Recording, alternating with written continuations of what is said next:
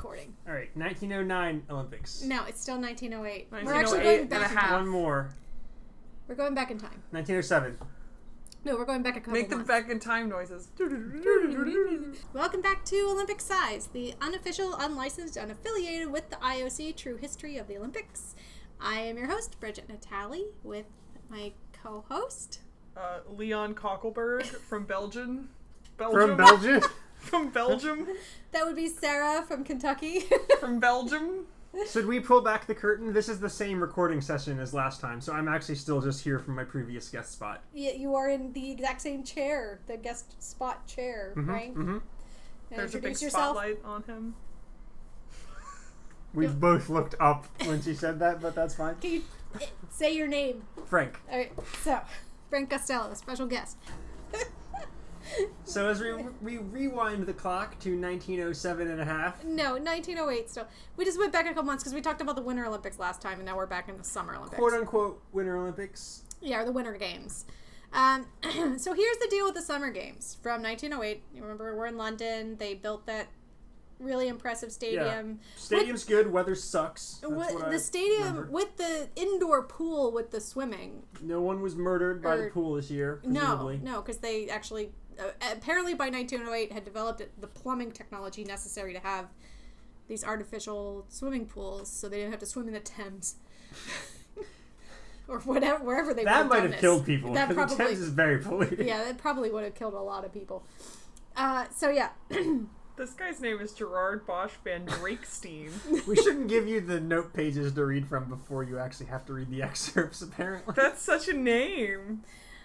This this is why I have trouble with the names sometimes.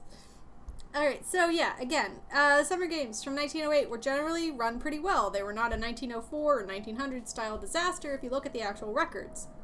But for some reason, the Americans pitched a fit about pretty much everything that happened, especially with the track and field events, starting with the imagined snub at the opening ceremonies, the whole thing with the flag.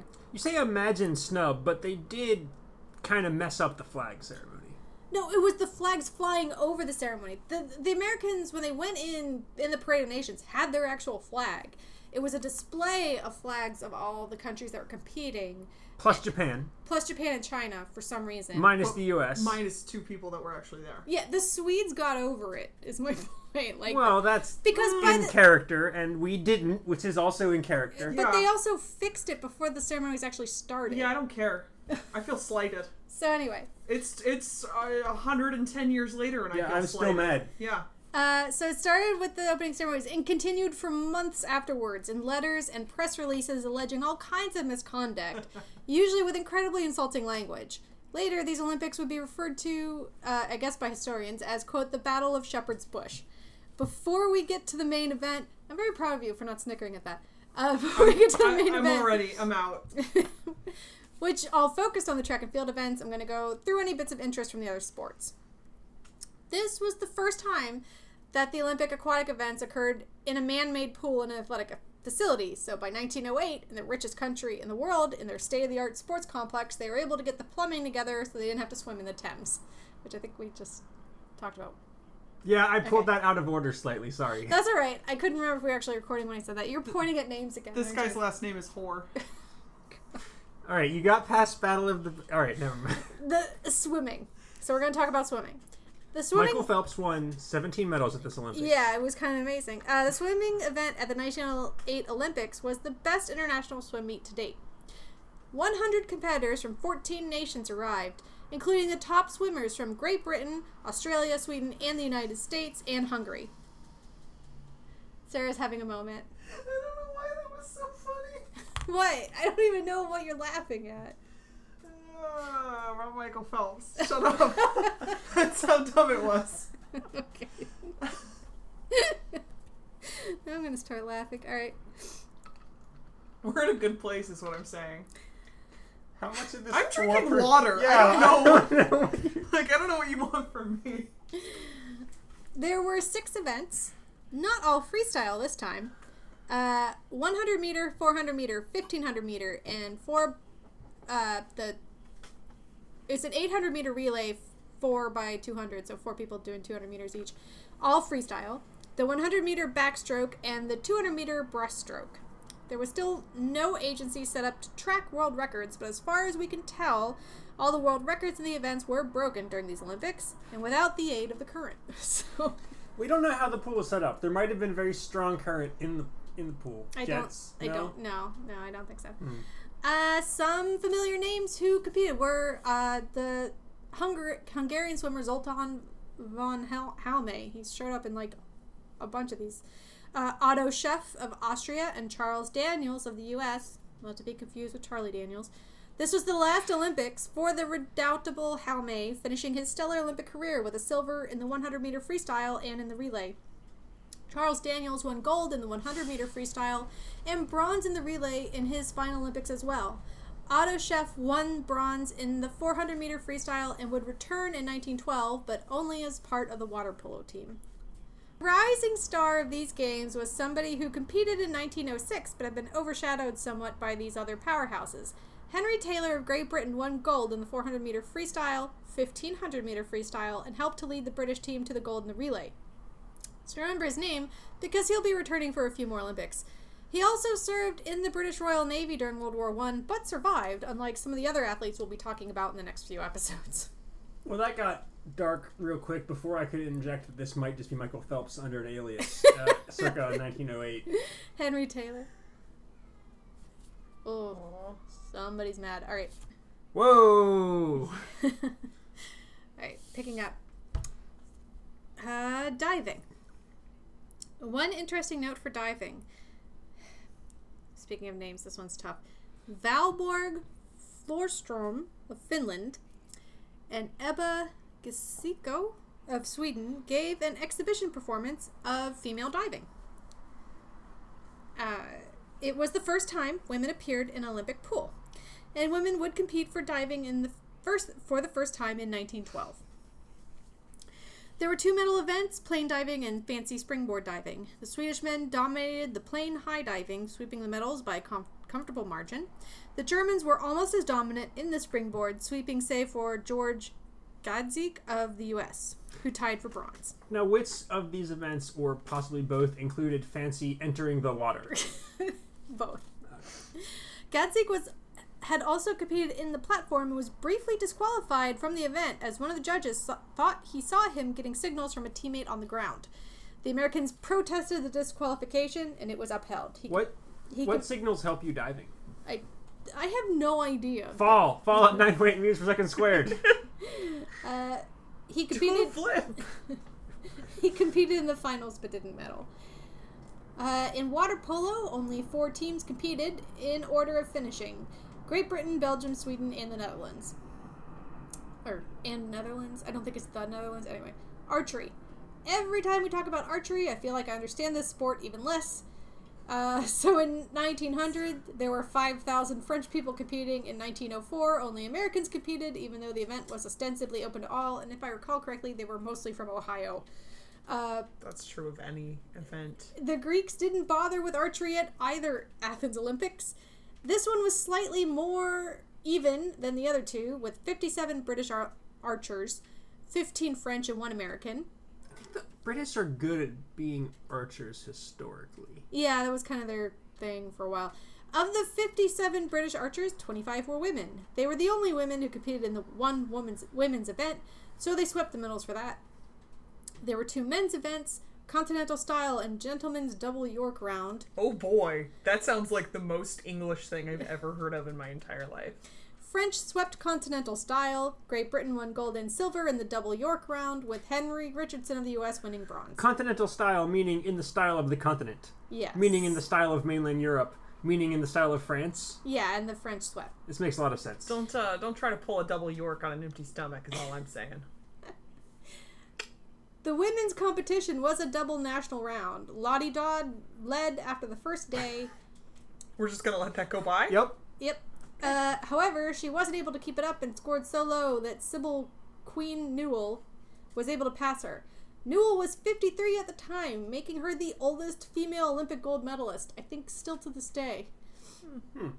Lottie Dod was the top female British athlete of the time. She won her first Wimbledon title at the age of 15 and would go on to win five more.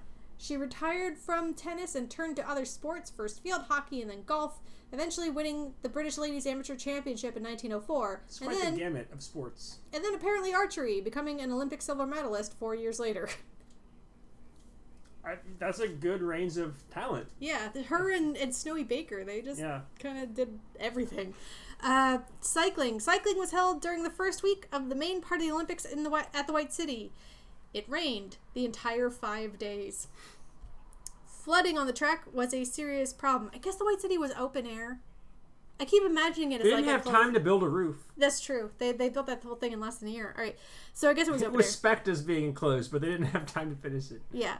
Flooding on the track was a serious problem, especially in the 100 kilometer race, which was the marquee race of these games. In the second heat, Mr. Harry Venn, a judge for the speedwalking races, The what now? wandered Nope. onto the track. This is exactly what I expect He from needed a, a better speed, angle. Quote walking unquote He judge. wanted to see the action. He had to make sure that the wheels of the bicycles weren't leaving the ground. He wanted to make sure the wheels on the bikes went round and round. Sarah, brace yourself. I'm waiting for Heat 15 with my boy.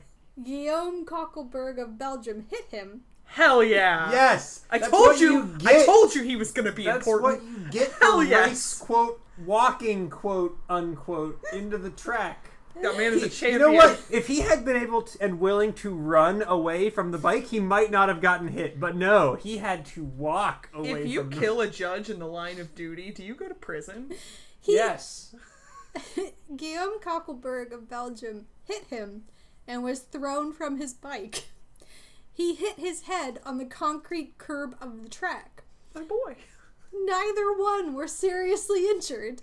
Coeckelberg got back on his bike and managed to qualify for the This is- finals anyway. This Nice. is the most like Three Stooges thing I've ever heard of in my entire life. Crash like, McCree wasn't even there. like, like I'm imagining him flying through the air, just like whoa, like Bonk arms on and his yeah, head. arms and legs are flying everywhere. Many French gasps. It probably would have been better for our boy Coeckelberg if he hadn't made it to the finals. The track was already wet from the rain when the race started, and it rained on off and on the entire race, saturating the cyclists and making the track treacherous. You're gonna want your cyclists saturated. I really hope this does not end in him dying of pneumonia after all the jokes we no. just made.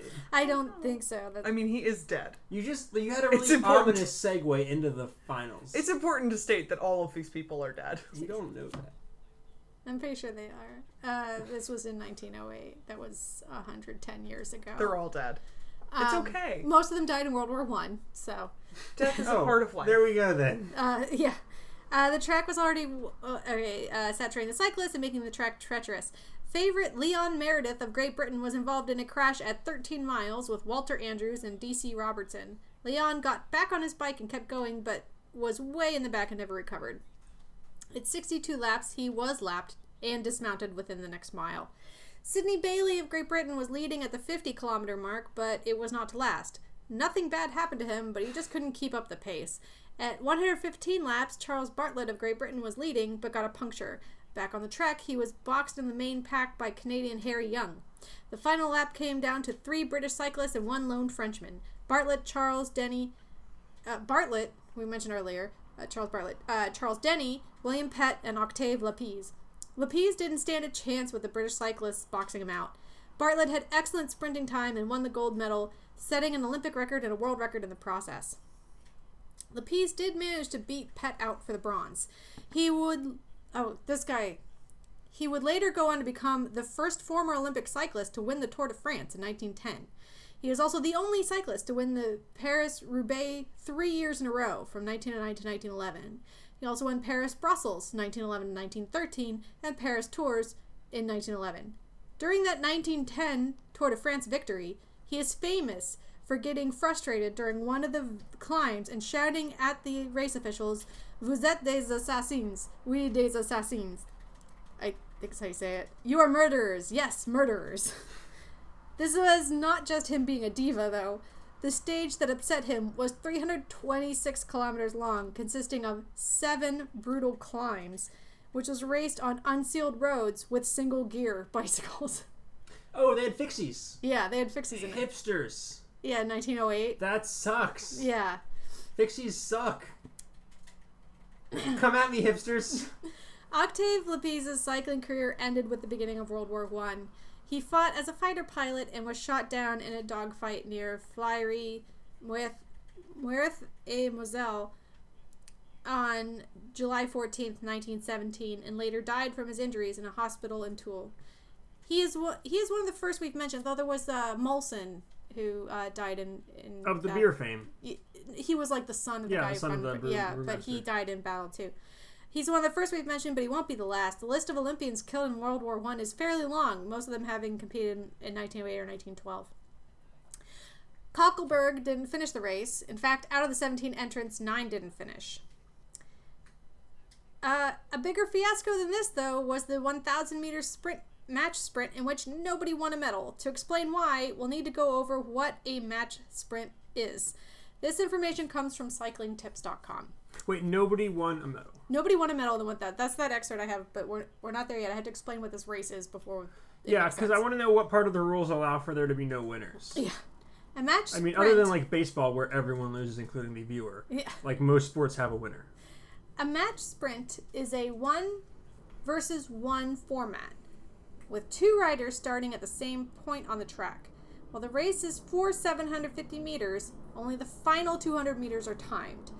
Early, la- early laps are usually raced at a slow pace, with riders sometimes coming to a complete stop as they battle one another, another for position, trying to force their opponent to the front. The first rider to across the finish line wins. Wait, so you start bicycling. This is so hard to explain. No, I'm explaining it. So you start bicycling. Correct me when I'm wrong, because it's I'm going to happen probably almost. sure. You start bicycling, and at some point, there's a starting line of the race. Later on, where you have to be bicycling, Yeah. but you don't want to be bicycling through it first because why? I don't know. I, it's really weird to watch too. Like I've seen. I don't think they have it as an individual medal sport anymore, but I think it's part of that. Like If it's time, okay, only the last two laps are timed. pretty much. I mean, it changes depending on how long the race actually is. So you want to do those two laps as quickly as possible. Yeah. So all that really matters is that you are at speed when you enter those two laps. Yeah, and also your position on the track. So you want to conserve as much energy as possible leading up to those timed laps, hmm and also put yourself in a good strategic position to get it. What is strategic position? Is it because you might get boxed out by other There's only two Ju- people on the track. Then it doesn't matter where you are on the track when it starts. I uh, mean- bicyclers, email us if you know these rules and understand why this sport makes sense. There are okay. no rules. Uh, that there are some Anyway. rules. They're very complicated. the, the sprint competition begins with a 200 meter flying start time trial to seed the riders for the knockout stages of three lap races. The best two riders fight it out in the final. Sometimes riders will come to a standstill in an effort to make their opponent take the lead, which is the least advantageous position before the final sprint to the finish line. I don't know why. The race often comes down to the last 500 meters or 50 meters, but you may see some riders choosing to go early. So this isn't exactly what they were doing because this was a 1,000 meter race and not a 750 meter race. But you get the idea, uh, uh, maybe. I don't think I do. Unfortunately, while the first whatever number of meters are slow, there is still a maximum amount of time that the race can take. So, like, So eventually, you just time out and lose, and the sonic drowning music plays. Yeah. I mean, I'm not doing it very well, but like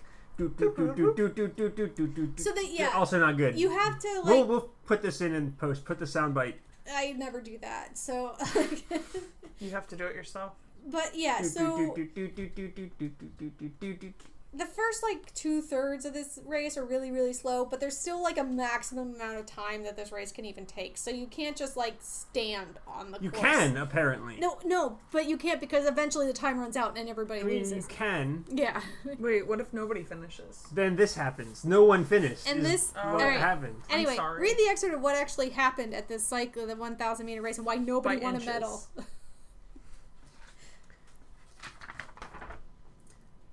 Well, According to the Sporting Life, this was a fiasco. For not only was the race declared void through the time limit being exceeded, but in addition, Kingsbury and Johnson punctured. The former was thrown out of the race before half a lap had been covered, and Johnson's mishap occurred at the beginning of the last banking.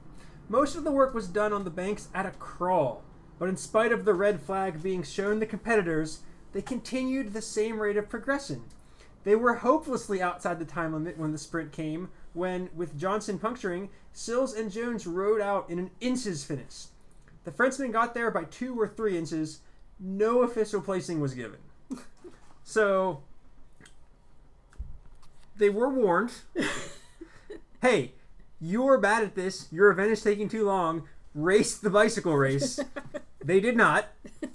Then they did anyway, apparently, having a photo finish for a race they had already taken so long that it was voided. Yep. I see why none of them deserved gold medals. or any medals. Moving on, fencing. The French swept épée. Foil was an exhibition sport because the judges decided it was more of an artistic event than a competition. Twelve. it's a sword fight. yeah. But it's a fancy boy sword fight. There's still a clear winner. It's the Apparently fanciest not. Lad. yeah. Whoever's alive at the end of the sword fight. The fanciest lad.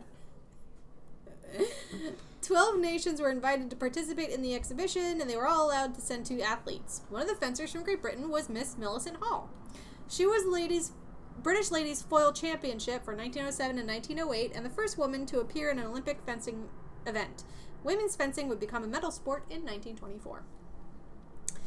The big story about fencing is the Hungarians and the beginning of their total domination of saber for most of the 20th century. The fanciest lads. The saber isn't as fancy as foil. Mm, S- says you. tell that to someone wielding a saber. They don't want to be fancy. They want to be manly as hell. Well, they're fancy. Those are not incompatible. yeah. That's true. That is very true. All right, Gino Fu- Fuchs, Fuchs, I don't know how to say this. It's Hungarian. Won his first and second gold medal in individual saber and team saber. He would repeat this in 1912, making him a four-time gold medalist. From 1908 until 1964, a Hungarian fencer would win the gold in individual saber. The only time they didn't was in 1920 when they weren't invited to the Olympics as they were identified as an aggressor nation in World War One. I. don't know I why. mean, that's probably true. I have no idea why. I think there's a lot of nations that could be called aggressor nations in World like, War why One. would you single out like Hungary? I don't know.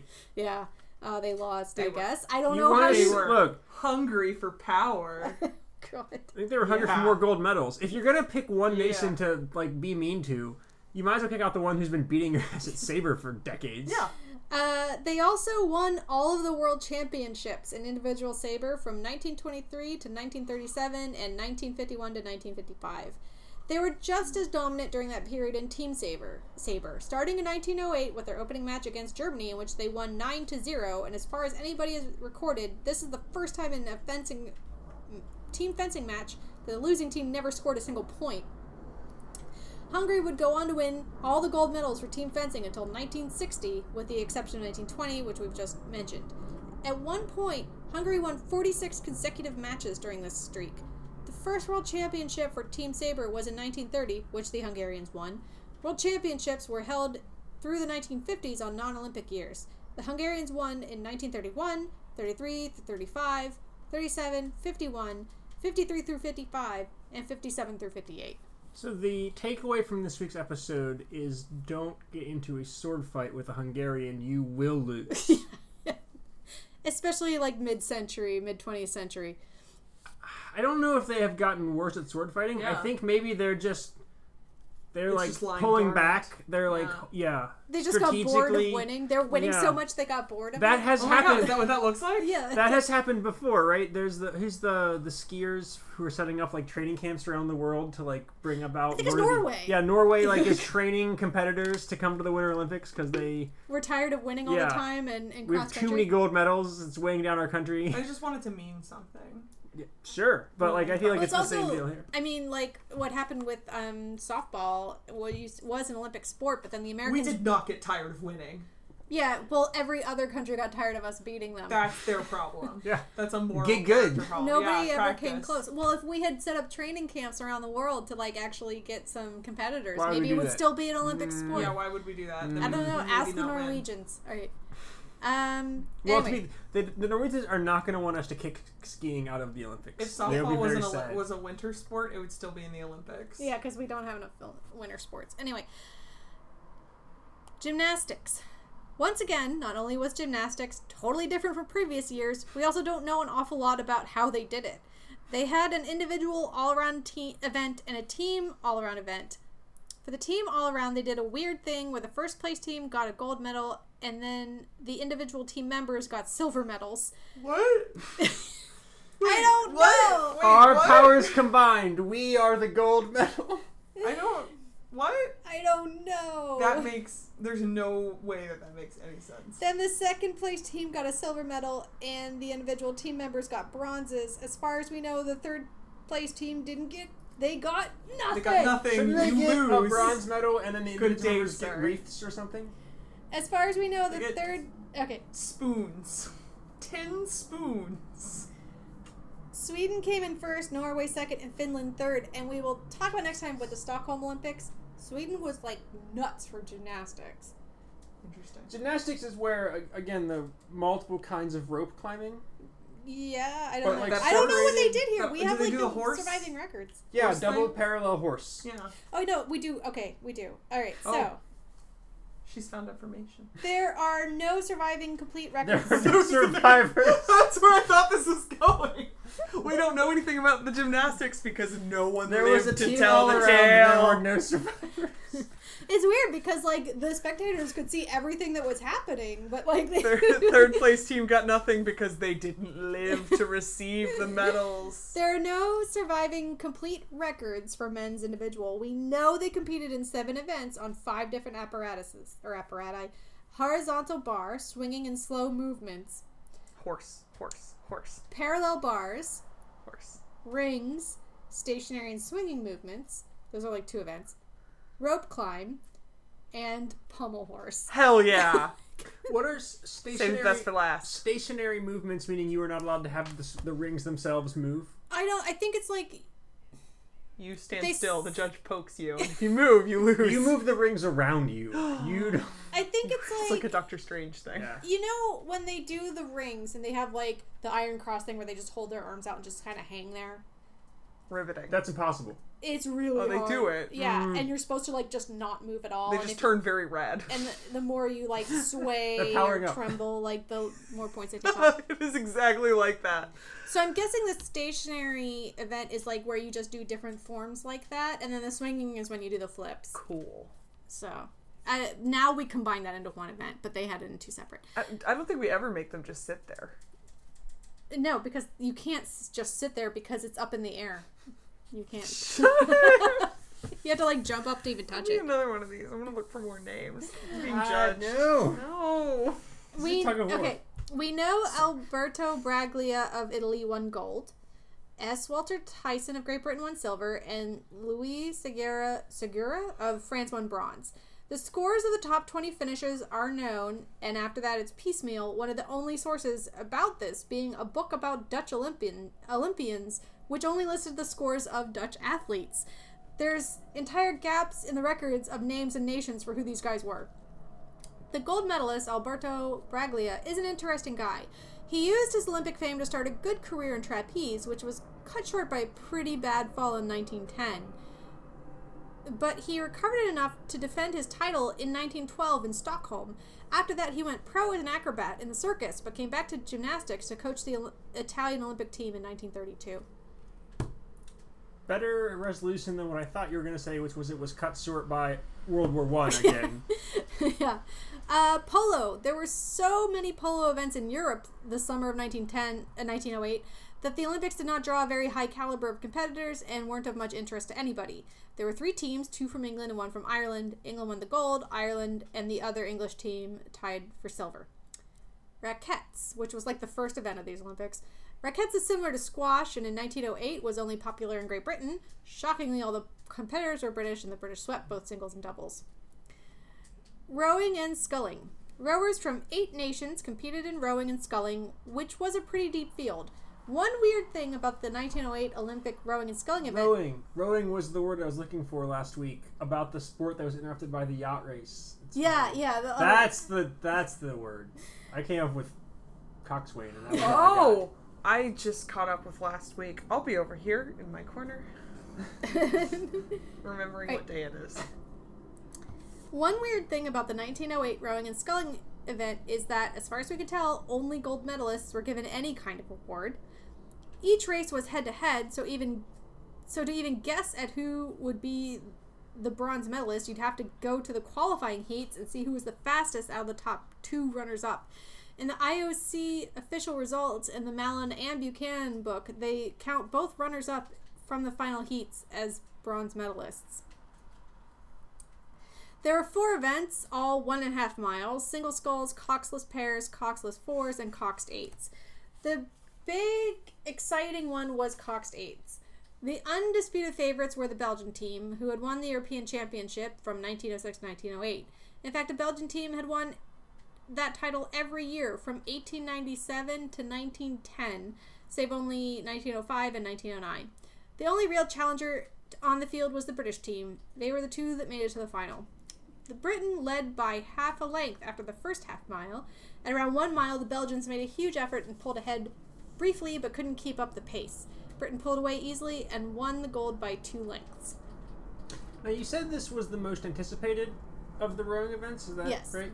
And is that because everyone was eager to know which random street urchin would get pulled off and become a coxswain on one of these boats? I don't, I, I don't know if they had rules about that at this point, but uh, Do they have rules about that now? Is that not still the dream that I can That's- pursue to the Olympics? That's that's the official way that you get a cox boy, Swain. I think you're not- also I don't know what it's called. I'm sorry.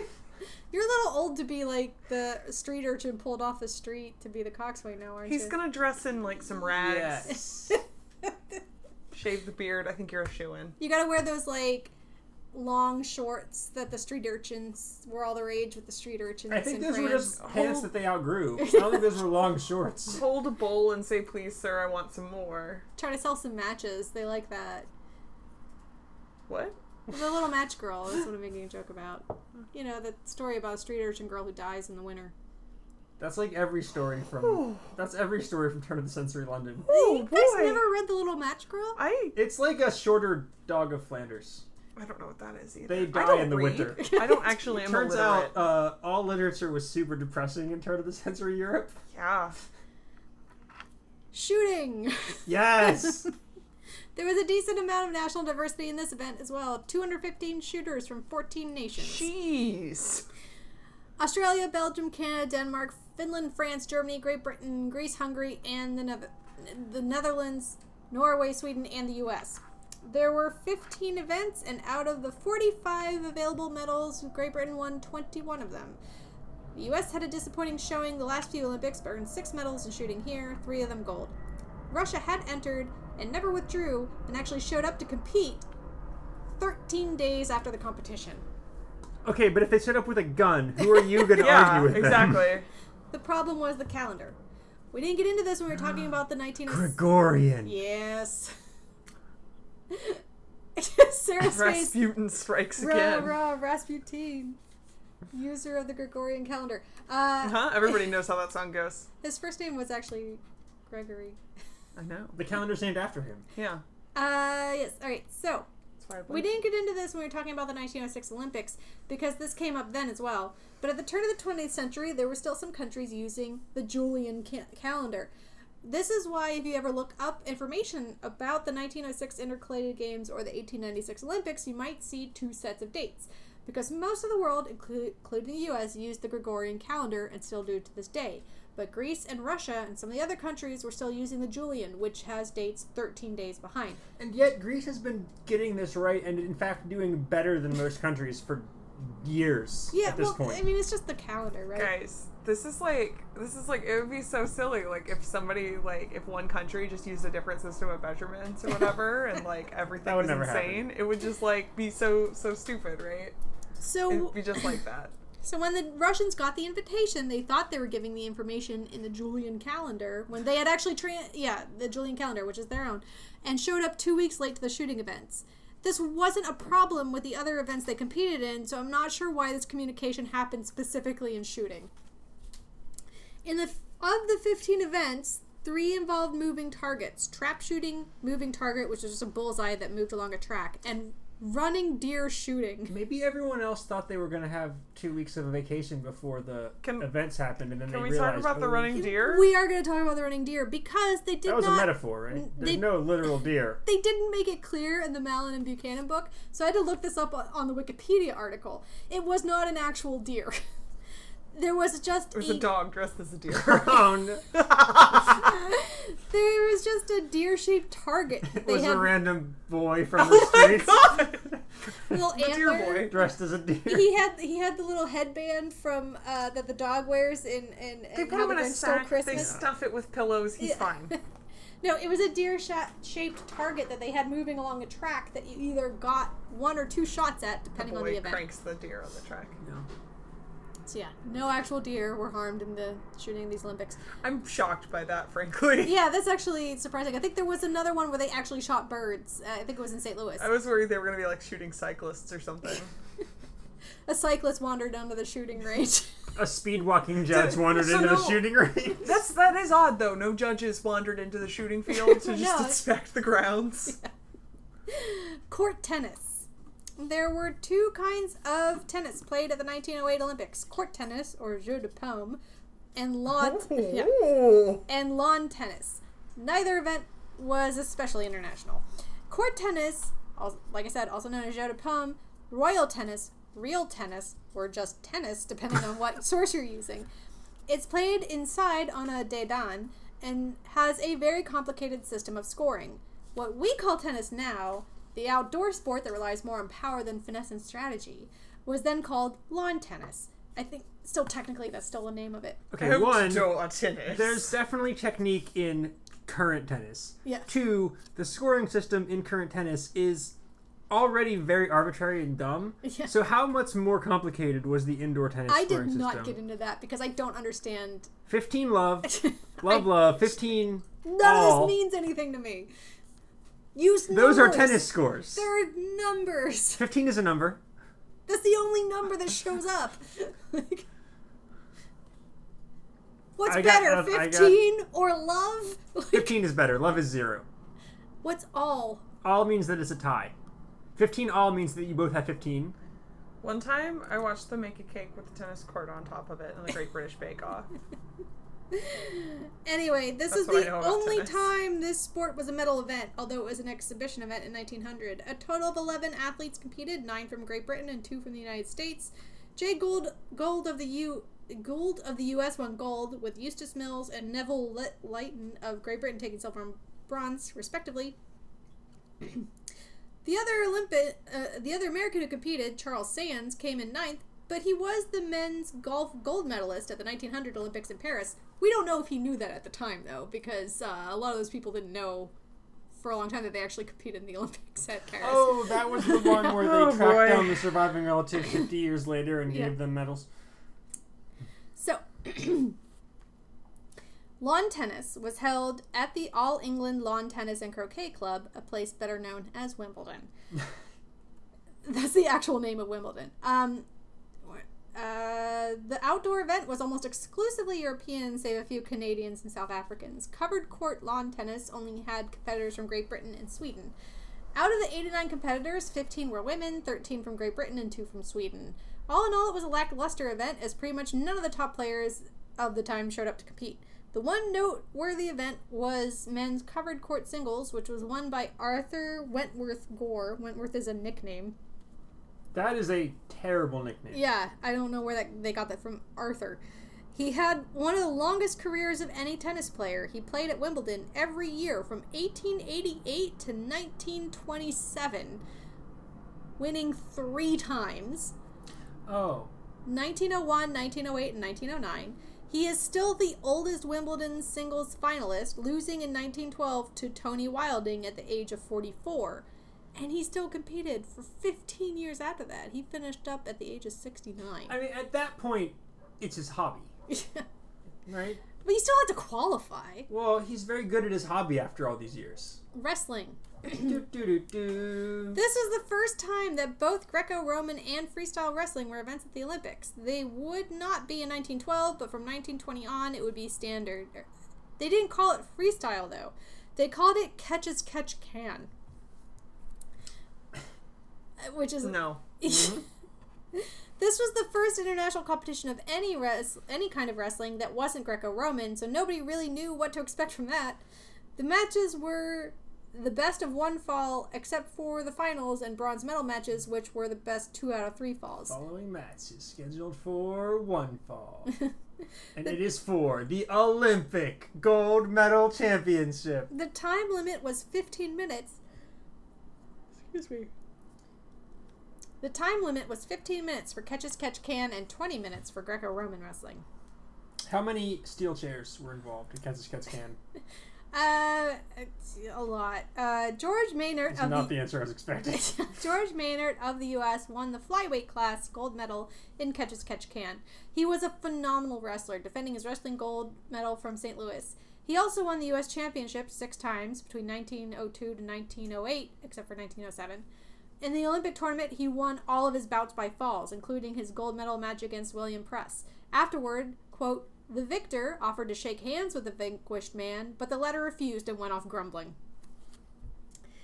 George de Re- Relwyskow of Great Britain won the gold in the lightweight class and silver in the middleweight class. He was the only wrestler to compete in two weight classes in catch as catch can wrestling in the 1908 Olympics. Ooh, did he go up or down between bouts? Um, he went down. So, or he he won gold in the lower weight, and then silver in the higher weight. But in terms of like he competed, Yeah. then he dropped a bunch of weight overnight. oh and no! competed again? I think you you can't. You can just fight up. if yeah, you, can want. fight up. Sure. Yeah. okay. So he he was a lightweight wrestler, also competed in middleweight. Uh, he defeated Carl Anderson of Sweden on points in the semifinals, and the Swedish officials protested and said Anderson was a more aggressive wrestler. The protest took so long, the bronze medal match was pushed the next day, and Anderson ended up refusing to compete for it anyway. The guy De Relwyskow lost to in the middleweight class, Stanley Bacon of Great Britain, was the most successful of five wrestling brothers. He won 15 British championships, and his brother's victories brought the family total to 30. He would compete in 1912 and 1920, but not as successfully in the Olympics. Uh, Verner Weckman of Finland won gold in the Greco Roman light heavyweight class, but in the medal ceremony, he didn't get to see the Finnish flag raised because of the Russians. Instead, like at the opening ceremony, they just had a plaque that said Finland because Russia wouldn't authorize them having their own flag. Please tell me it had an asterisk on it. The Finland asterisk. Uh, yachting. Other than the 12 meter race taking place in Glasgow, the most interesting story about the yachting at the 1908 Olympics is the question over whether or not the Duchess of Westminster won a bronze medal. Her boat, Sorais, was the bronze medal winner in the 8 meter class, but some sources list her as a passenger while where others list her as the pilot. The IOC officially lists her as a, a bronze medal winner. All right. Does everyone on the yacht not get a medal when you win a yacht race? Um, yeah, but like the question is whether or not she actually participated or if she was just sitting there along for the ride. But I mean, it's an eight meter boat. It takes more than one person to actually. right, everyone on the boat Sail gets it. the medal. Right? Not if they're not actually part of the team. like, That's just dead weight. Throw them off at the yeah, I mean, it, having passengers, I don't think is common practice. But she's also the Duchess of Westminster, so it's possible. She dead could- weight. Throw her she owned the boat. So like, then she gets a medal. yeah. I don't see a problem here. So, track and field. The worst of the controversies during the 1908 Olympics were focused on the track and field events, which they called athletics.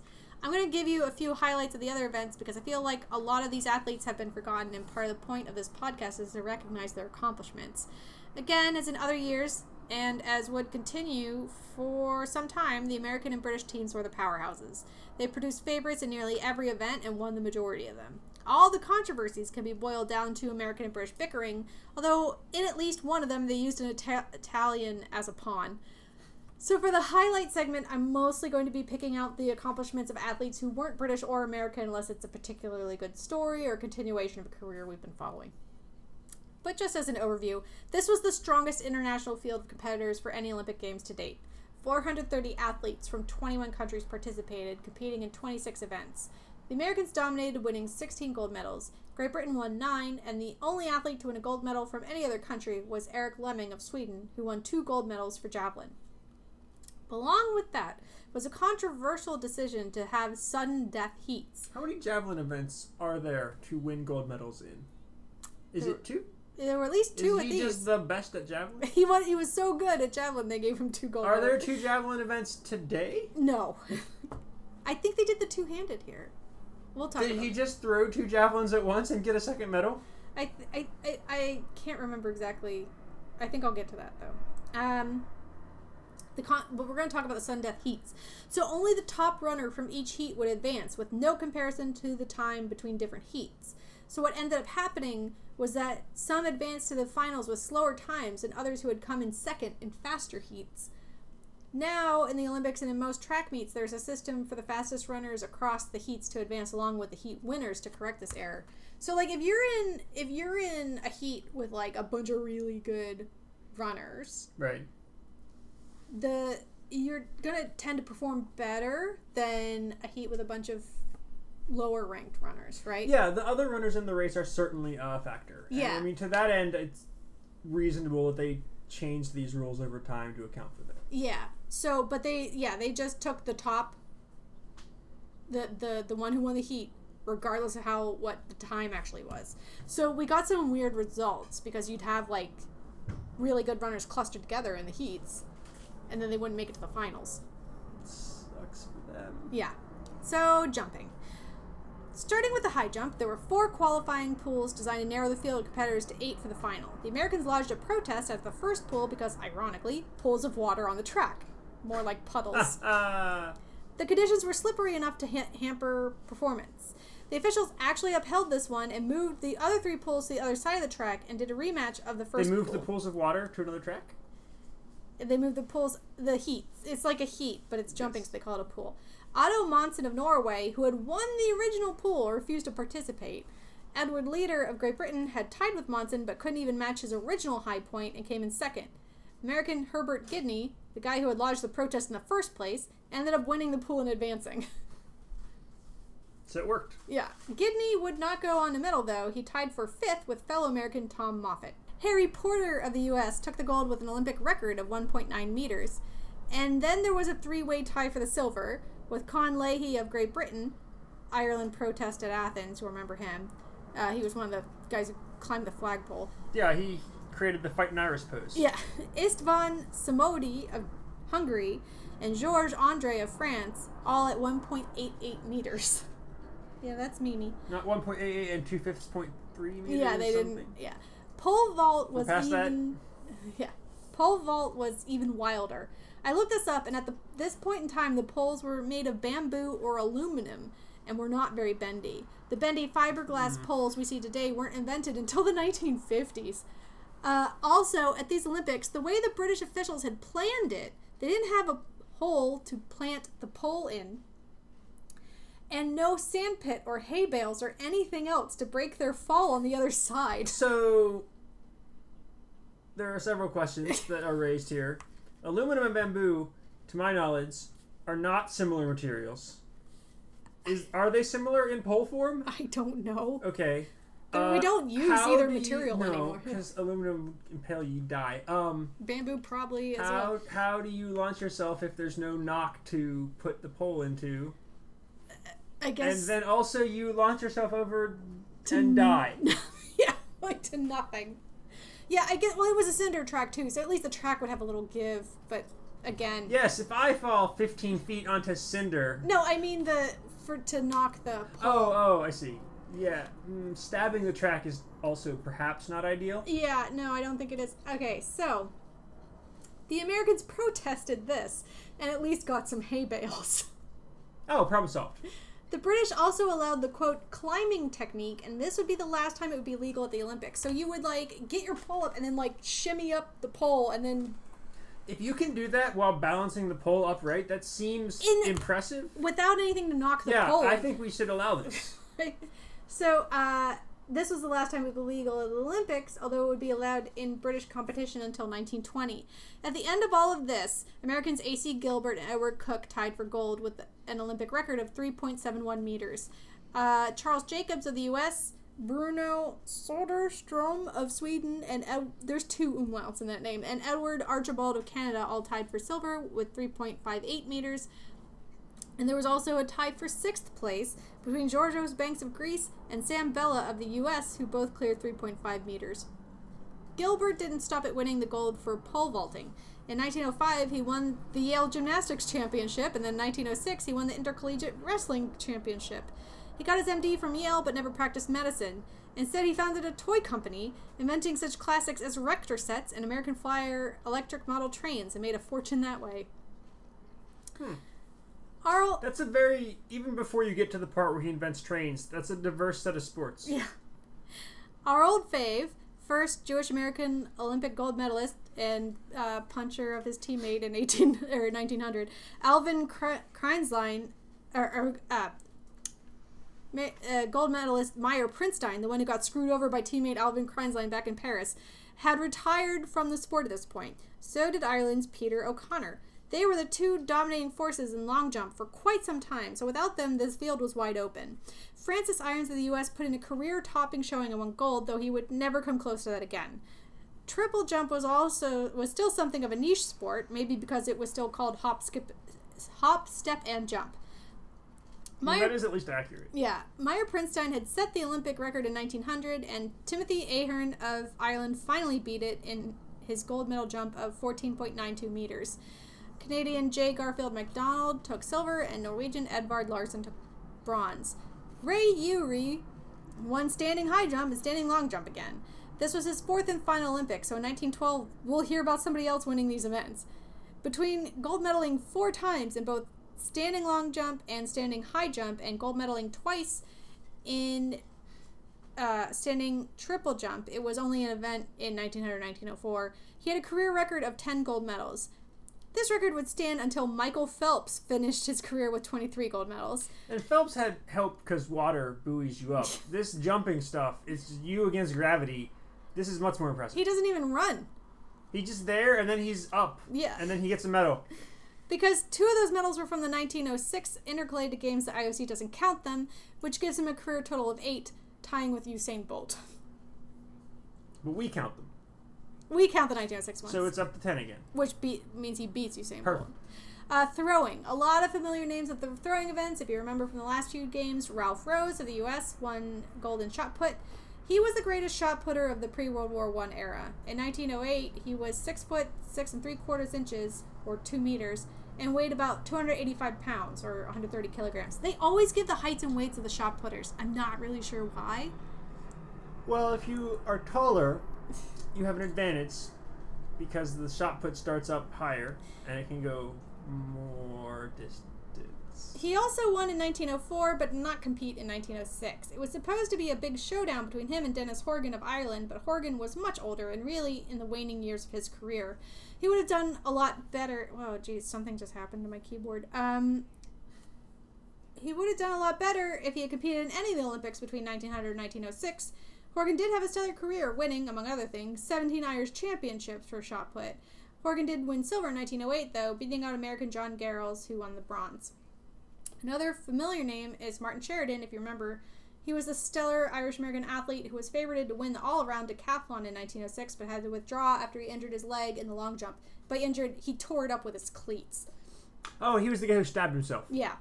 In 1908, Sheridan was a two time Olympic champion in discus and the world record holder in the event. He won another gold in discus. He also won the classical discus throw with an Olympic and world record throw. Again, this event was an attempt to recreate the style of discus that was thrown at the hmm. ancient Greek The games. fake style of Greek discus that was painted on vases. Historians argue that the entire event was based on a mistranslated corrupt text, and nobody in Greece ever did what these guys were expected to do. But we have so many vases. At some point, they stopped having this event, and I'm, but I'm not exactly sure why. I think it's one of the ones that didn't come back after the war. Anyway, this was the last Olympics for Sheridan and his last event. Counting the intercalated games, he had amassed a total of nine medals five gold, three silver, and one bronze. In hammer throw, the legendary John Flanagan, I think we've been talking about him Yes. since 1900, yeah, uh, had a young upstart chomping at his heels. Matthew McGrath was another Irish American immigrant who had come onto the scene in 1907, finishing second at the AAU championship. And these guys can throw hammers. Yeah, this was just the beginning for McGrath, whose career uh, would continue until 1928, setting a number of world records, winning seven AAU titles, and appearing in a few more Olympics. It's also worth noting that McGrath was also dealing with a knee injury during this uh, competition that hadn't completely healed yet. And then I have something about Reed Flanagan excerpt, but I don't know where that is. The Flanagan excerpt. Uh, is that tug of war, 400 meter race, No, cycling, no. hammer throw? No, it's not the hammer throw because that's a different guy. I might. Uh, I don't know where that went. I might have forgotten to photocopy it. Anyway, we're moving on. This is our time. Matt. Well, I don't have it. Uh, McGrath got the silver in hammer throw. Cornelius Con Walsh. I always thought Con was short for Connor, but Cornelius Con Walsh of Canada, also Irish born, won bronze, and Scottish thrower Thomas Nicholson came in fourth, which means this event was very good for the Celts. In this case, and in case you were wondering, Con was perfectly happy with his bronze medal, and this is an excerpt I know I have about Con Walsh's training regime. Ah, regimen. yes. Patty Ryan, USA, commented on Walsh in a 1958 interview, quote, Con liked the good life, and as far as he was concerned, training was not part of the good life. He could have been, he could have beaten a lot of us, but he never bothered with any serious training. He was lazy, but thoroughly enjoyed competition and was a wonderful man to all to know at all times. So that's the uh, Canadian. Uh, I mean, I would say something something squandered natural talent, but also he went to the Olympics and seemed like he partied all the time and had all friends with the Olympians. and he medaled anyway. yeah, and so he's like BFFs with like the other medalists. So maybe he didn't really need to train. Okay, here we go. Here's the where this guy Eric Lemming got his two uh, javelin gold medals. There were two javelin events: freestyle and quote held in middle. I have no idea what the difference is there. Well, held- usually, you hold them. Held in middle is you hold it in. Did you do javelin in, in yeah, school? you usually yeah. hold it in the middle. Yeah, and then freestyle is you don't have to do that, but you probably still do because every other place to hold it is worse. I right? mean, you could hold it with your teeth. I don't know. the same guy, Eric Lemming of Sweden, won gold in each, probably holding it in the middle in the freestyle. Arnie Halse of Norway won bronze in freestyle and silver in held in middle. Mikhail Dorizas of Greece won silver in freestyle, and Otto Nilsson of Sweden won bronze in held in middle. One weird thing about the javelin events involved Hugo Wieslander of Sweden, who came in fifth in the freestyle event. He was the he had the second best throw of the competition, but it wasn't allowed. The reason given was that his grip was not legal, but the rules explicitly stated that quote the manner of holding the javelin is left to the absolute discretion of each competitor because it was a freestyle event. Too free. So why this was an issue for Wieslander, I don't know. The only person who reported on this was Swedish sports historian Ture Widlund, and I don't know if the Swedes ever issued a formal protest over this decision. Although you know what I think just based on what they said now that I'm thinking about it, there are like at least two different ways to grip the javelin. Okay, So that may have been the difference in freestyle. but it's up to the discretion. Well, yeah, I mean the the disqualification of that guy is weird, but I'm saying, but I don't he know. launched it out of like a trebuchet. Anyway, that would still fall under absolute discretion, right? I don't know. All right, Maybe he hit somebody. Maybe he impaled a race walking That judge who wandered into the field. that happened at a meet once. A girl got hit. She wandered onto the. she she wasn't seriously injured, which is why I'm mentioning it. uh, In race walking. She did get speared though. Uh, running. Reggie Walker of South Africa won gold in the 100 meter sprint with a time of 10.8 seconds, just barely beating James Rector of the US, who was just inches ahead of bronze medalist Robert Kerr of Canada and Ireland. Uh, Wait.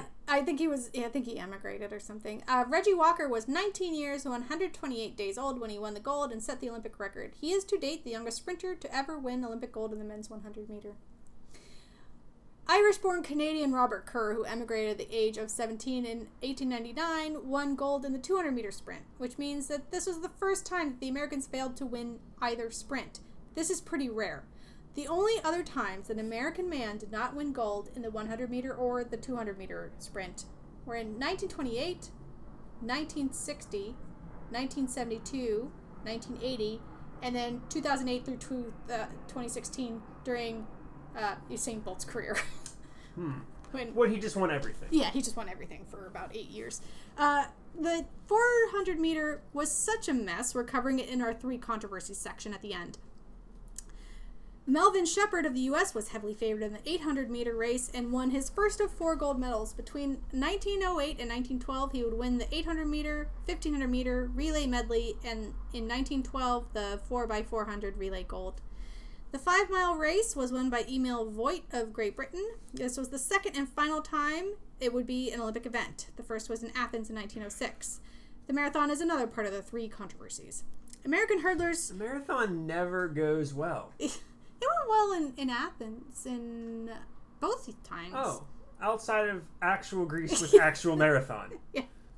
Yeah, because even in 1900, there was the there was the American protesting that the uh, guy who won like cheated because they were running through Paris and he lived in Paris. Anyway, um, American hurdlers dominated the sport in 1908, and all four hurdlers in the final for the 110 meter hurdles were American. They swept. The gold medalist Forrest Smithson was a devout Christian who vehemently objected to Sunday competition. There's a famous photograph of him racing with a Bible in his hand that some think was actually taken at the Olympics. It wasn't. It was a photograph staged to protest Sunday competition. It's unclear why he felt the need to protest, as there was no Sunday competition at the 1908 Olympics. It was unheard of in Great Britain at the time, and the final for the 110 hurdles was on a Saturday. Also, if your argument is that you can still run the race with the Bible, we don't need to move it. You can run it on Sunday with a Bible. Yeah, but it wasn't even on a Sunday. Like it. Then it's good job, Silly all it. around. The first round of the 100 meter hurdles and the 400 meter hurdles was ridiculous, with the 400 meters being slightly Standard worse. persecution of Christians in modern times. Yes. They had 12 heats for the 400 meter and 14 heats for the 110. They did not have nearly enough competitors to fill out all these heats, with at least three, maximum four, hurdlers in each race. There were two heats for the 110 meter hurdles that had three runners, seven that had two, and five that only had one. Oh, I better know who won this. Yeah. In the 400 meter hurdles, there were four heats that had only two, seven that had, that had one, and one that had to be voided because there was nobody to run in it. At the end of all that, Charles Bacon of the U.S. took gold with an Olympic and world record of 55.0 seconds. Harry Hillman of the U.S. took silver, and British hurdlers Jimmy Tremeer and Leslie Burton tied for bronze. 320 meter steeplechase was a British dominated sport. Of the six finalists, four were British, one American, and one Canadian. Arthur Russell of Great Britain won the gold. American James Lightbody, the 1904 Olympic steeplechase champion, didn't even qualify for the final. John Eisel, of Isley of uh, America did and won the bronze. It's, it was impressive that he managed to compete at all, let alone medal, as one of his toenails had been torn off in training a few days earlier. Imagine being a spectator on a heat with one runner. this is this is the thing about uh, track meets. Nobody watches the freaking heats. that, that, all right, that's fair. uh, the 1600 meter relay was the first Olympic running relay race. They didn't use batons; they just touched the next person, kind of like how they do in speed skating now when they do relays. They don't use a baton. Um, the four runner teams covered a total of 1600 meters, broken up in this order: 200 meters, 200 meters, 400 meters, and 800 meters. So that's the So your anchor's doing a lot of quad work. duty on yeah. this. The Italians were favored to be at least finalists, but withdrew at the last go at at the at the last something to go lend support to Dorando Pietri, Italian, the marathoner, for reasons we will get to when we get to the controversies. The American team won gold, German silver, and the Hungarians won bronze. The three mile team race was won by the British, with Americans in second and the French in third. There were two walking races. No! the 300 fi- No! the what was it 3500 meter and the 10 mile 10 mile walking race no great controversies this time british swept the 10 mile Just the standard amount of cheating. they didn't do it at the end in front of the finish line so they didn't notice uh, british swept the 10 mile and took gold and silver in the uh, 3500 meter new zealander harry kerr took bronze in the 3500 meter speed walk race now we're on to our three controversies Ooh, exciting. tug of war Tug of war. Seven teams entered to compete in the tug of war, but Germany and Greece withdrew, so only Sweden, the United States, and three British teams comprised of policemen competed. The British teams were the London City Police Team, the Liverpool Police Team, and the K Division Metropolitan Police Team. The controversy was over the Americans versus Liverpool. Liverpool kicked their butts, essentially. According to the Daily Graphic, quote, the United States remained as competitors for the shortest time on record. The Liverpool police pulled them over the line almost as soon as they threw their weight on the rope. Not sound that controversial so far. The You lost the tug of war. the, Amer- Very straightforward. the Americans protested, claiming that the Liverpudlians were wearing illegal boots. Liverpudlians, is that the actual term? Yes. Illegal boots, is that because they were anchored in place? The all no, British you have to be able to walk backwards to win a tug of war. Yeah. The all British judges dismissed the protest. The Liverpudlians offered a rematch in which they'd wear socks, but the Americans Ooh. rejected that Ooh. offer. Ah, see, that's gonna swing public opinion against you. If you don't think you can beat them in socks, maybe you can't actually beat them. This should have been the end of it, but was not. This spat was taken to the press, and we have a few letters and editorials here. So if you guys want to split those up, Ah, yes. Frank's been like excited about one of these. No, it's just been the one that's been in front of me while we've been recording. The uh, 21st of July, 1908, The Sporting Life, uh, letter directed to the American Olympic team. Sir, in connection with the complaint made by the American tug of war team regarding the boots worn by the Liverpool police team, I should like to state that the City of London police team are prepared to make a match with the Americans before they return home, in which both teams shall put in stockinged feet. The match might take place at the stadium on Wednesday or Thursday, and the city police would be willing to pool for anything the Americans like in way of prize or for nothing at all. we do not wish the Americans to go back home dissatisfied with their beating, and we, therefore, give them the opportunity of showing if they are capable tuggers as they claim to be. I am N.C. H. Duke, captain of City Police Team, London, July 20th. And then what's what do we have? We have a response to this. Uh, yes, the response. Secretary of Liverpool Police uh, addressed The the, question of prepared boots. Uh, now, is this an American response or another British response? It might be another British. Uh, the policemen who pulled in the tug of war against the American team in the Olympic Games wore their ordinary duty, duty boots, as it is invariable custom to pull in such boots which have gone too shabby to be worn on street duty. The boots were not prepared or altered in any way. So So the counter argument was they wore the old jank patrol boots that were too jank to wear to regular patrol. yes,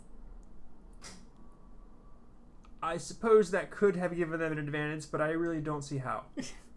Well, they're saying they had cleats, is what the Americans were claiming. Or at least one American was claiming. The person behind all this idiocy, James Edward Sullivan. I wondered when we were going to get to him. You mentioned he was going to be the antagonist yet again, and I have seen uh, hide nor hair of him for the entire games. He lodged the initial protest and almost certainly was egging various people on behind the scenes. And the London City team won gold, Liverpool silver, and K Division bronze. So, the 400 meter race. Hold on. Was the American team wearing his terrible shoes? Is that the problem? Possibly. Uh, 400 meter race was a mess.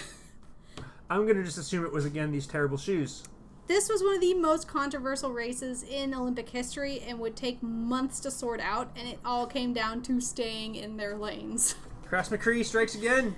We've talked about how lanes work in long distance races for running or skating or cycling. There's a lot of strategy and maneuvering that happens to box people out, keeping the wind stream until you sprint for the end, and other such things. This, generally, is not a thing that happens in sprinting. The speeds are too fast, for one thing, making such maneuvering even more dangerous than in long distance races, and the races are generally too short for there to be all that much benefit from swerving around. Yeah, the strategy in sprinting is the tactics of sprinting, which Yeah. is that you run very fast and you win. Yeah. Um, out of the sprinting events, the 400 meter is the one where this could potentially be a factor if it weren't for the rules that we have explicitly forbidding such things. In the 400 meter sprint, you are assigned to a lane that you have to stay in for the course of the entire race, which is now about one lap around the track.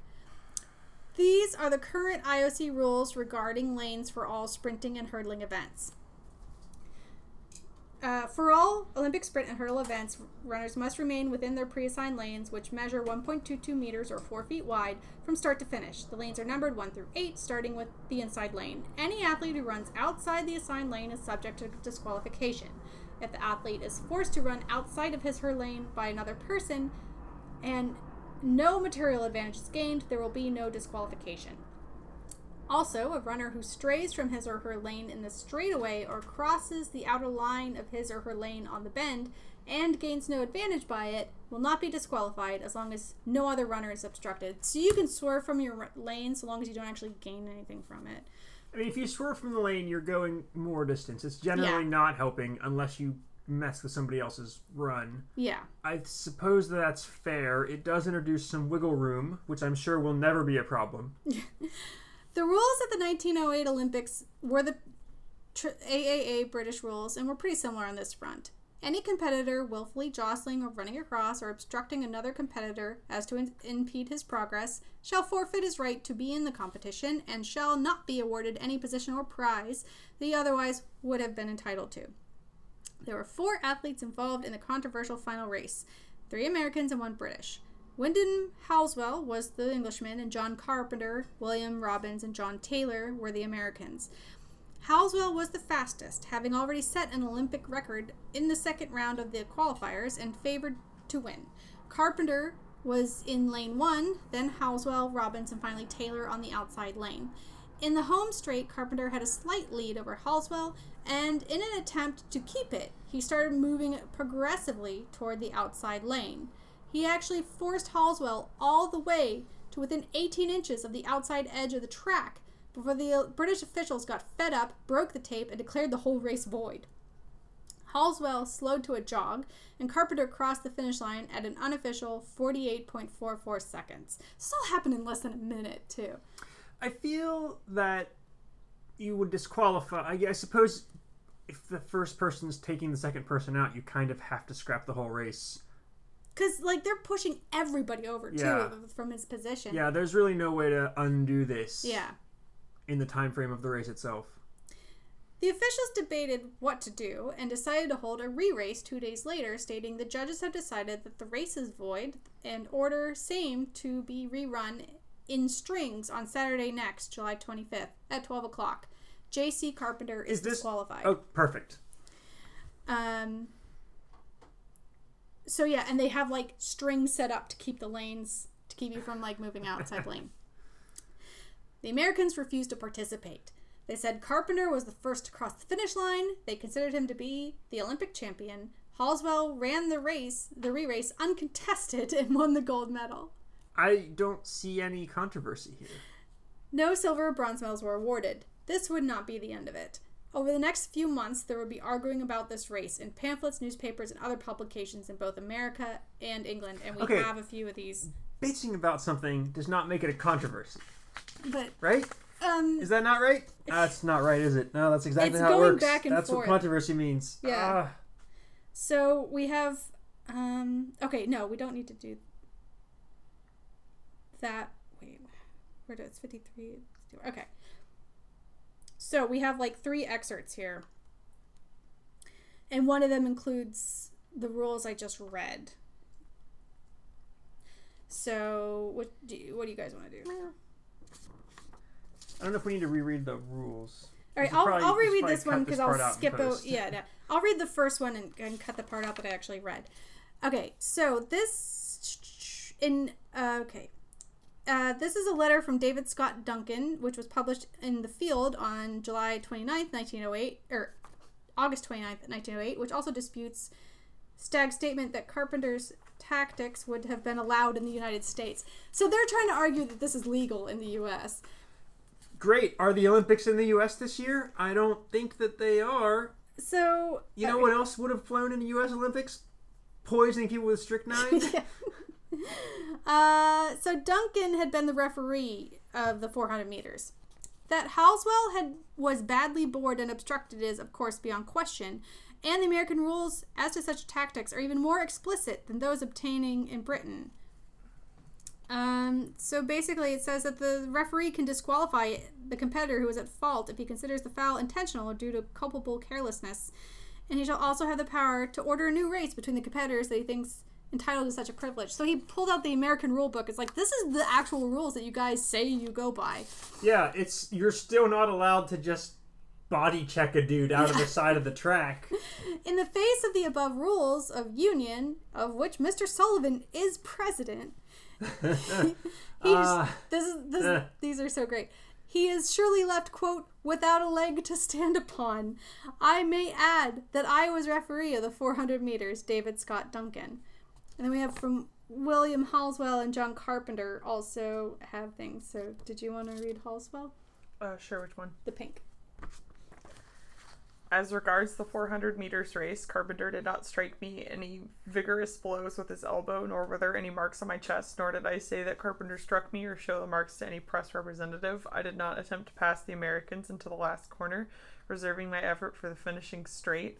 Here I attempted to pass Carpenter on the outside, since he was not far enough from the curb to do so on the inside, and I was too close up to have crossed behind him. Carpenter's elbow undoubtedly touched my chest, for as I moved outwards to pass him, he did likewise, keeping his right in front of me. In this manner, he bored me across quite two thirds of the track and entirely stopped my running.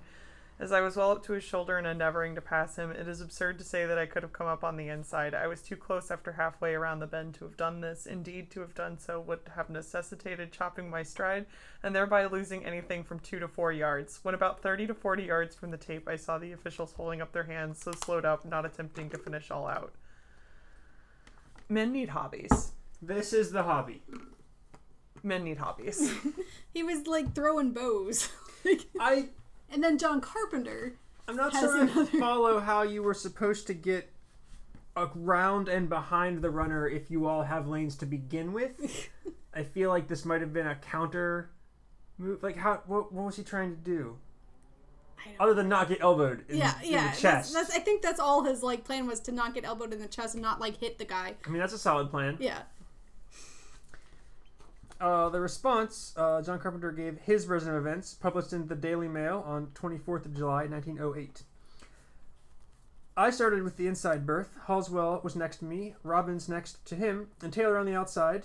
Up until the final straightaway, Robbins led, and I was running second. Halswell was close behind me, I imagine. At the first curve, the positions were unchanged. Then, a second bend right around the corner, because of my long stride, was unable to stick to the inside berth. It was at this point I attempted to pass Robbins and moved wide into the straight. Halswell was still behind me. From this point, my path was absolutely straight to the finish line. For about 10 or 15 yards, uh, at 80 yards from the finish, Halswell was running absolutely abreast of me with plenty of room outside of him, and he could have passed me on the inside if necessary. I do not know of any contact between us at any point during the race. I have always I always know exactly what I do during a race, and I am perfectly certain we did not touch. I do not see how a race could have been any more fairly run. They ended up like almost off the track. It is a little. I mean, this sounds reasonable. Like the the the framing of events here, like seems fine. The statements themselves are not outlandish in the way that some of them have been in these excerpts. It's just that all of the judges disagree that gives me pause. yeah. As for Wyndham Halswell, this would be the end of his brief career as an amateur runner. He had won the silver in the 400 meters and the bronze in the 800 in 1906 in Athens. He also won the 100 yards, 220 yards, 440 yards, and 880 yards at the 1908 Scottish AAA Championships, all in the same afternoon. But the controversy over his gold medal finish in 1908 so discouraged him that he ran one more race in 1908 at the Glasgow Rangers Sports before quitting the sport completely.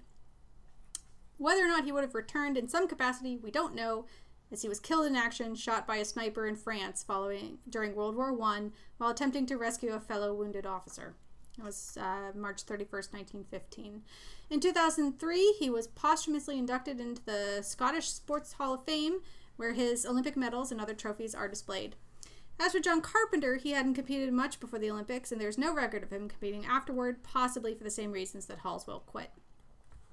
Uh, he may have also read the rules and said, "Oh shit!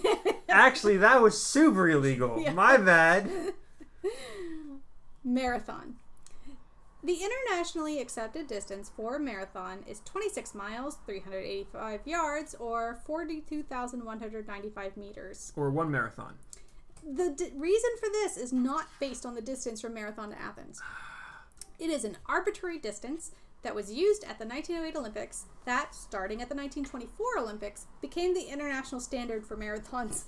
So wait, this is the start of the length of a marathon. Mm-hmm. How much of a marathon did they run at the previous marathon? It was about that. Like, it, it was all around that, but now the exact distance Sure. has been set. Okay, I mean that's fine. The reason the race was 26 miles, 385 yards, was because Princess Mary requested that the race start under the windows of the nursery by the east terrace at Windsor Castle so that the young princes could have a good view of the runners. The race then ended in front of the Royal Box at the White City Stadium. And now all marathons are the same length as it took to get from those windows to that Royal Box. If you're the royalty of the country and you already like stole this Olympics more or less, They didn't steal it. The Go- Italians gave it up and they were like, who wants it? We need to do it somewhere. Well, once you have it, regardless, I don't see any reason not to rearrange all of the distances for your convenience. Like, I have zero problems with this. As for the actual race, it was a mess. Not 1904 levels of mess, because no other Olympic marathon will ever be that bad, but this one's up there. To start with, there are 55 runners representing 16 nations, by far the most international marathon to date, Olympic or otherwise. The British hoped they would manage to score a medal, although that was unrealistic as they were not exactly world renowned in the sport at the time. Of the 12 British runners who started the race, 8 dropped out. Of the 4 who finished, the top, ra- top ranking one, William Clark, cl- came in 12th.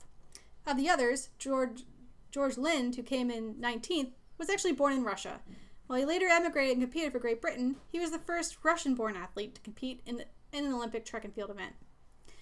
It was a very warm day for a long distance race. This is a recurring theme. Again, not as bad as 1904, but nothing ever will be. The high for the day was 78 degrees or 26 degrees Fahrenheit, 8 degrees Fahrenheit, or jeez, 20, 78 degrees or 26 degrees Celsius.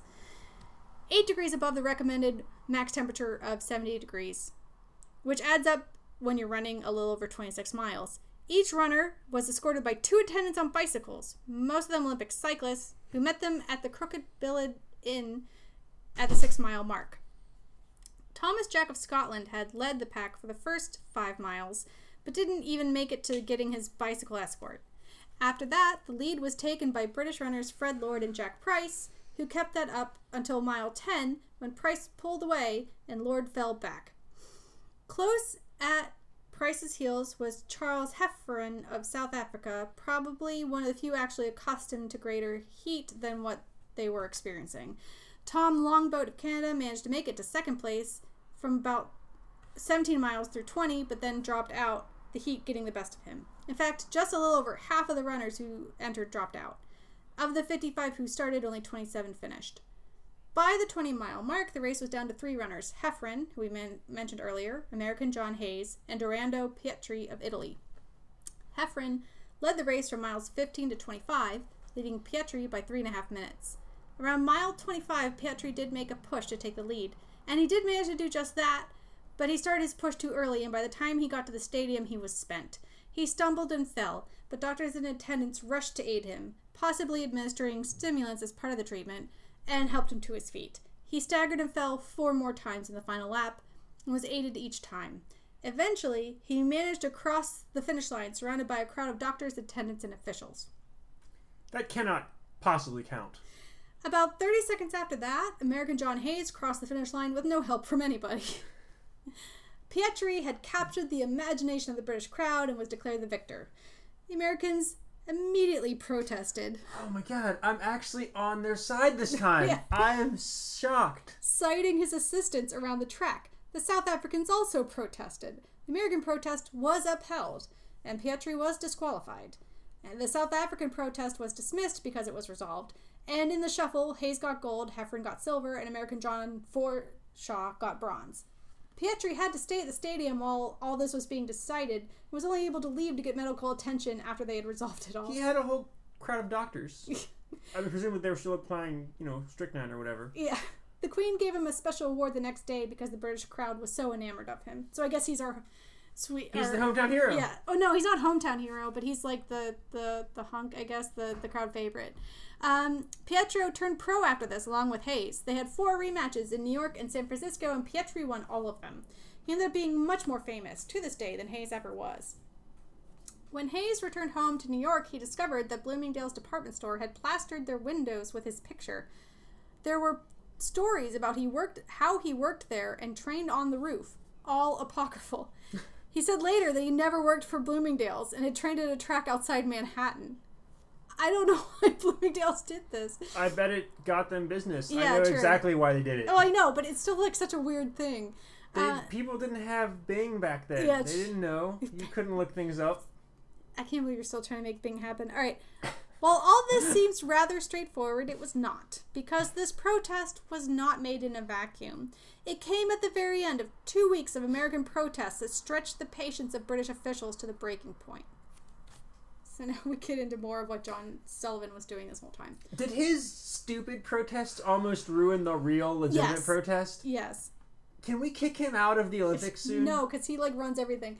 The the three controversies we just discussed were the most intense of the 1908 Olympics, but they were hardly the only ones. During the two weeks of the main athletics competition, the Americans filed protests averaging one a day. Now there were You should get a gold medal for protesting. there were That would shut him up. There were a number of Irish American athletes on the American team, and some of them had expressed Irish sympathies, but not all of the events included them. This was like a thing where they were like, oh, it's because they're all Irish, that's why they're protesting the British games, which was not really the case. Because We have the actual Irish for that. Like Yeah. they're still here and Yeah. mad about things. So, what was the problem? The problem was James Edward Sullivan. Sullivan was attempting to consolidate his position in the sporting hierarchy in America, and to accomplish that, he felt he had to be seen as a dedicated team leader, tirelessly fighting for the rights of his athletes. This is how the American press, particularly the tabloid press, Winning a gold medal is not a right to an athlete, just so we're clear. Uh, the tabloid press portrayed him as such. The British press took a very different view, one probably more in line with how Sullivan actually appeared to most people a needlessly combative weirdo whose constant complaints led to actual issues like the marathon end becoming part of this big feud that suddenly developed out of nowhere. Even New York-based time, uh, New York-based newspaper Spirit of the Times said about Sullivan, Mr. J.E. Sullivan degrades modern journalism. He is a renegade Irishman, the portrayal, purveyor of shameful and malicious falsehoods. During the actual event, Sullivan complained about everything. He lodged protests for things that the competitors themselves had never said never happened. For example, he tried to have the results of the 100 meter freestyle thrown out with the claim that it started before swimmer Charles Daniels was ready, even though Daniels himself said that wasn't true. Mimi, what are you doing? Uh, De Coubertin, Protesting. Yeah, my cat is protesting. De Coubertin said of the whole thing, I just could not understand Sullivan's attitude. He shared his team's frenzy and did nothing to try to calm them down. Later, when Sullivan realized that his constant criticism and feuding with de Coubertin, antagonism of the British Olympic officials, and rabble rousing with his own team meant that he would forever be barred from IOC leadership, imagine I cannot. I cannot imagine. why they wouldn't Weren't they already feuding and like stealing Olympics from each other? Like Yeah. this is this just the straw that's breaking the camel's back? No, they already hated him. It was just like like if he if he had turned things around, actually behaved himself, maybe eventually they would have had him on the IOC because he was really important in American athletics, but he was such a jerk that like they didn't want him around. Um so after he realized that he would be forever barred from IOC leadership, he tried to form his own American-based IOC. But the I is is it the AOC? I don't know. This was ultimately unsuccessful. I don't know what he was The I What he thought this was gonna be. Also, while the criticisms and defenses went on for quite some time in the press, One of the more prominent defenses was written by Theodore Cook. Uh, he was one of the boat guys, the guys on the yacht from uh, 1906. No, no, the the fencers on Oh, the yacht oh. in, in Athens. He went on. He went through each complaint and took a strictly factual stance on them, even when complaints were as asinine as when Sullivan cl- claimed that the 110 events at the 1908 Olympics were too many. Uh, Actually, that seems true. Uh, he pointed out that there were 390 Olympic events at the 1904 Olympics in St. Louis that Sullivan himself was in charge of. Okay, that's not inconsistent. like 104 might be too many. He's just admitting that he did three times too many. Yeah, no, uh, earlier. Theodore Cook is the one who was like, but you did like 300 more. And so, okay, what was Sullivan's reply to that? Which is just, He didn't. yes, I f***ed up. I did three times No, too many. Sullivan's never going to com- admit that he messed up anything. Oh, we should bleep that out. Yeah, anyway. There was an American response to this written by Gustavus Town Kirby, who was a very good friend of Sullivan's. It took the tone you might expect. It was mailed not only to the AAA, but also a copy was mailed to every college newspaper in the country. This all caused a rift between American and British amateur athletics that wouldn't really heal until 1922, when both the AAA and the AAU signed a letter formally restoring amicable relations. At the Olympics themselves, King Edward was so angry and insulted by Sullivan's behavior that he skipped the closing ceremonies, and Queen Alexandra was the one who presided over them. There were a lot of awards handed out at the closing ceremonies. All told, they had a little over 1,300 various medals, diplomas, special recognitions, etc. Not all of them actually made it into the program for these ceremonies, but that is what the majority of the event was comprised of. Dorando Pietri, the darling of the games, was a particular favorite. Queen Alexandra gave him a trophy that was an exact replica of the one that Jonathan Hayes, who actually won the marathon, was given. Ooh, nice. Sick burn. Yeah, Hayes himself was given his actual trophy and carried around the stadium shoulder high on a table by his teammates. Back home in America, at a banquet celebrating returning American Olympic athletes, Sullivan paraded a quote British lion in chains and on a leash, an act that very nearly caused Is a le- this also a metaphor? no, it wasn't. It was a lion. Uh, an act that very nearly caused a legitimate international incident. He's such a jerk. So, and this is the last thing we're going to talk about. John Taylor, whose name came up a couple times. I want to end on a slightly more positive note. Was the lion okay? lion? I mean, as okay as a lion in 1908 in New York is ever going to be. So not great. Yeah. We're going to end on a slightly better note with taking a little talking a little more about John Taylor, the first black American to win a gold medal at the Olympic Games. He was a cool dude and reserved some recognition outside of Sullivan's antics. He was born in Washington D.C. in 1882. His parents, Sarah Thomas and John Baxter Taylor, were former slaves. When he was a child, the family moved to Philadelphia. He attended public schools and after graduating from Central High School in 1902, spent a year at Brown Preparatory School. There he got noticed for his exceptional skills in sprinting, setting the high school record for fastest quarter mile. After prep school, he enrolled in Penn School of Veterinary Medicine and joined Sigma Pi Phi, Penn's first black fraternity. While there, he was a member of the track team from 1903 to 1908, although he skipped in 1906 for some reason. His contributions to the team were significant, thanks in part to his enormous stride, which was 8 foot 6 inches. It was the longest known stride in running at the time. That's more than my height. Yeah. Yeah, it's more than most It's like people's height. Two of you. Yeah, that's like two of me. Yes, I'm short. He set a number of records in several events during this period. He was also at some point he also at some point was recruited by the Irish American Athletic Club in New York and was its most prominent black member. I think Meyer Prinstein was also a member. They weren't too strict on the Irish American part if you were good. so he didn't compete in the 1904-1906 Olympics, making his debut in 1908. He was favored to win the 400 meter race and did well despite being ill at the time. He also had a chance at winning due to the controversy, but also due to the controversy, had to boycott the rerun of the race with the rest of the Americans. So his gold medal was won in the one mile relay. Along with his teammates, Nathaniel J. Cartmel, Mel- Melvin Sheppard, and William F. Hamilton, they set a world record for the race. During his career, Taylor won 45 cups and 70 medals. Unfortunately, the 1908 Olympics would be his only Olympic performance. He died on December 2nd, 1908, of typhoid fever at the age of 26. Well, so much for the high note at the end of the podcast. Well, but it's the, Not his fault. yeah, not his fault, and I mean, better note is what I think I said, not a high note. Um, and there's some descriptions uh, about him in these obituaries and stuff that I'm going to quote uh, with the understanding that these guys genuinely liked him, but it was 1908, and the language they use is kind of a little, I would say, maybe a little off, but I hope the sentiment carries through. Um, in his obituary in the New York Times, he was described as, quote, the world's greatest Negro runner. In a letter to his parents, Harry Porter, that name, I always want to say Potter, Harry Porter, president of the Irish American Athletic Club, said of him, It is far more as the man than the athlete that John Taylor made his mark. Quite unostentatious, genial, and kindly, the fleet footed, far famed athlete was beloved wherever known. As a beacon of his race, his example of achievements in athletics, scholarship, and manhood will never wane, if indeed it is not destined to form with that of Booker T. Washington. At his funeral, held at his parents' home in Philadelphia, attended by thousands of teammates, classmates, and friends, well known UPenn trainer Mike Murphy said he was, quote, the nicest man he ever had to train. He never had any bo- gave any bother, worked hard, and was always on time. so that's uh that's 1908.